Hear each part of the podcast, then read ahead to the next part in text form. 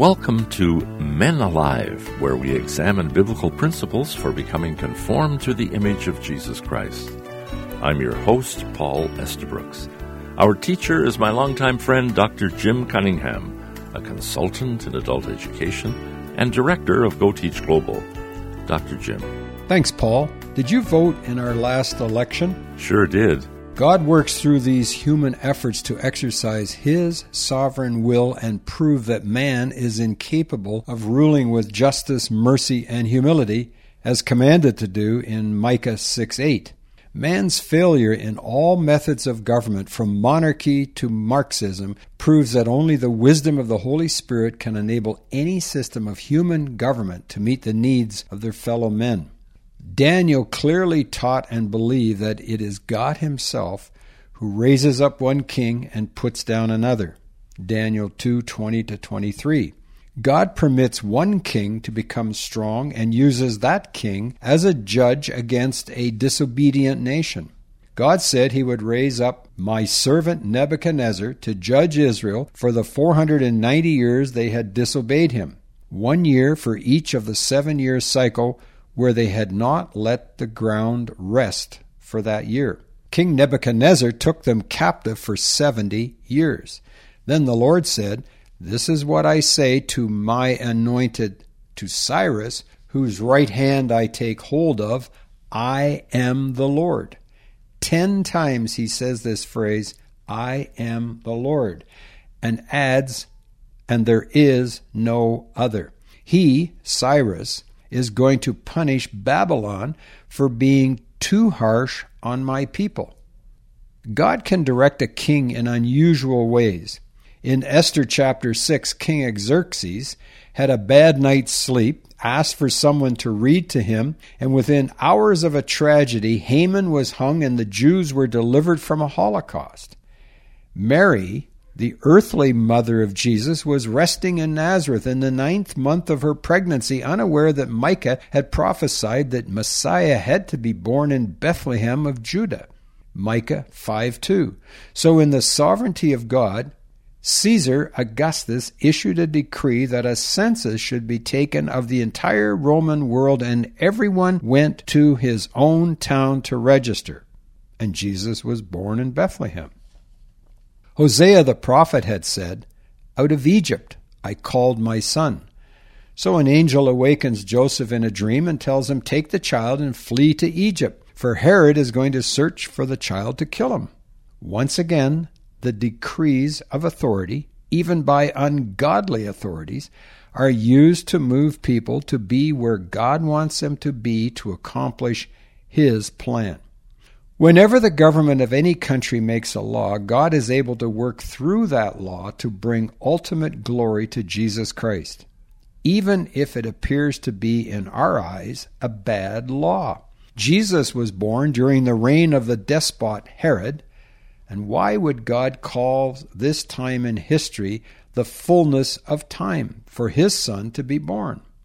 Herod massacred all heirs to his throne. Herod killed two of his sons and his wife. Did God want Joseph and Mary to live under this neurotic, suspicious, bloodthirsty, power hungry murderer?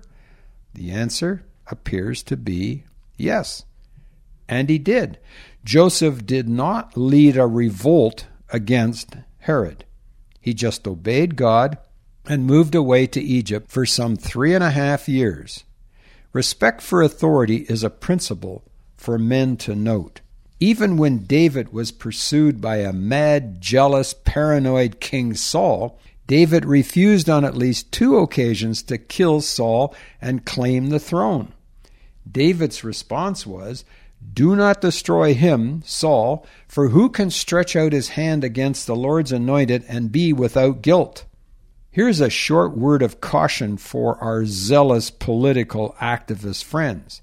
I commend you for your prayers for those in authority, and I praise you for those in government offices who are followers of Jesus Christ. So I want to say this carefully.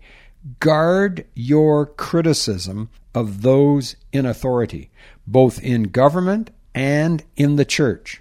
Scripture says in Ecclesiastes 10:20, Furthermore, in your bed chamber do not curse a king. and in your sleeping rooms do not curse a rich man. For a bird of the heavens will carry the sound, and the winged creature will make the matter known. How, you might ask, would a person in leadership ever know what you have said to another person in your bedroom? The answer is simple. Your countenance, your eyes, your face, your spirit, even your demeanor changes every time you meet someone against whom you have gossiped or slandered. The one against whom you have spoken appears to sense, and don't ask me how they do this, that you have spoken against them. God is at work through all leaders. Leaders are permitted to be there by God's grace, so be careful. Do not judge, for in the same way you judge, you will be judged.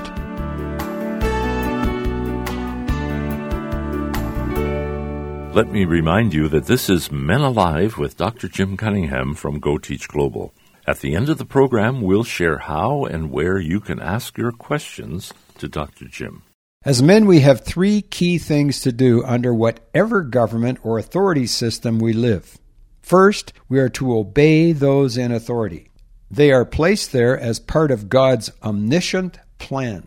Only when they ask us to deny our faith or go against God's moral laws or God's direct commands should we practice civil disobedience against them.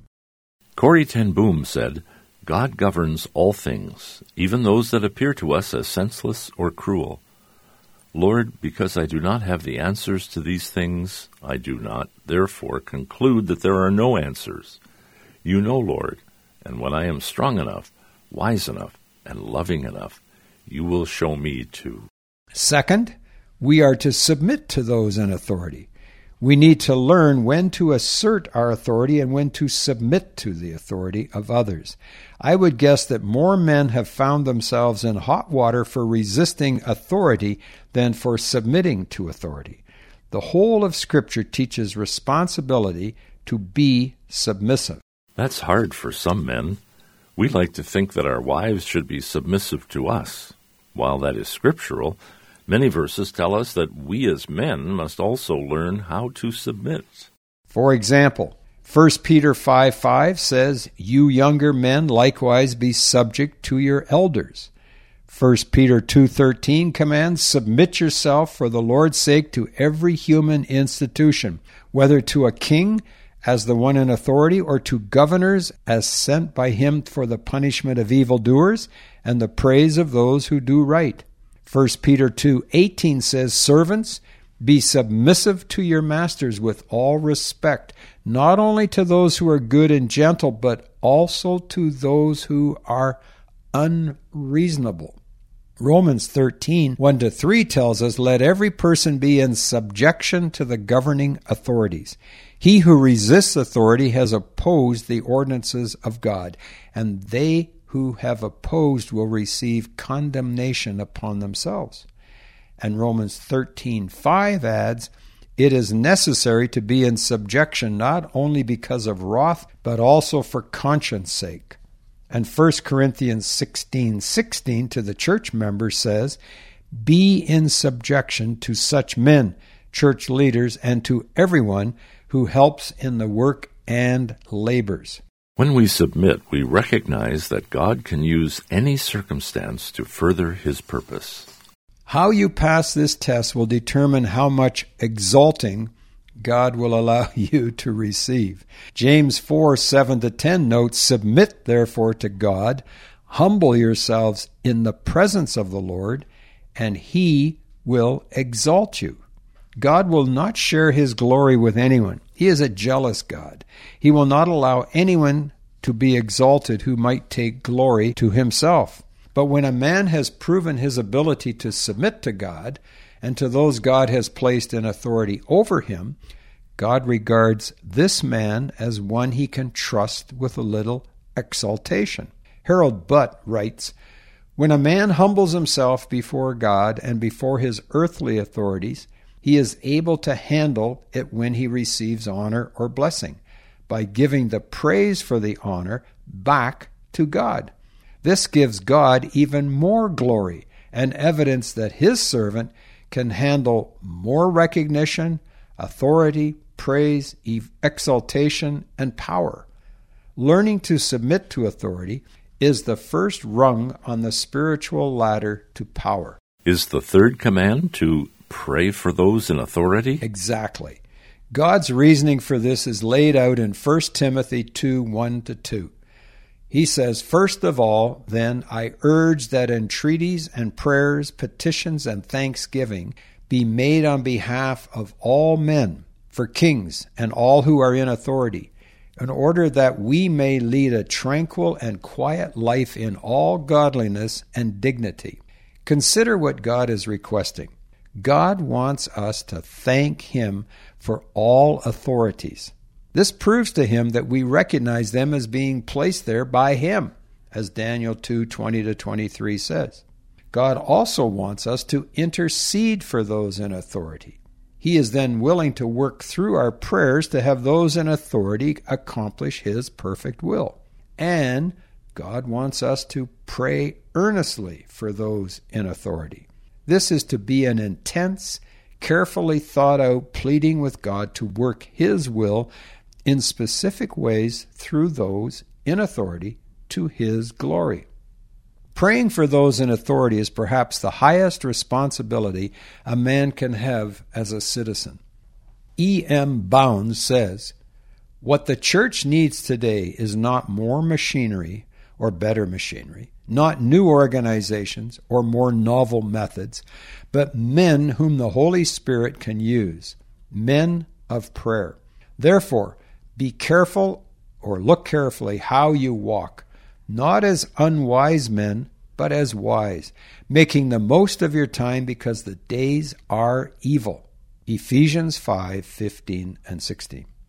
One of our greatest investments of time as men is to pray for those in authority.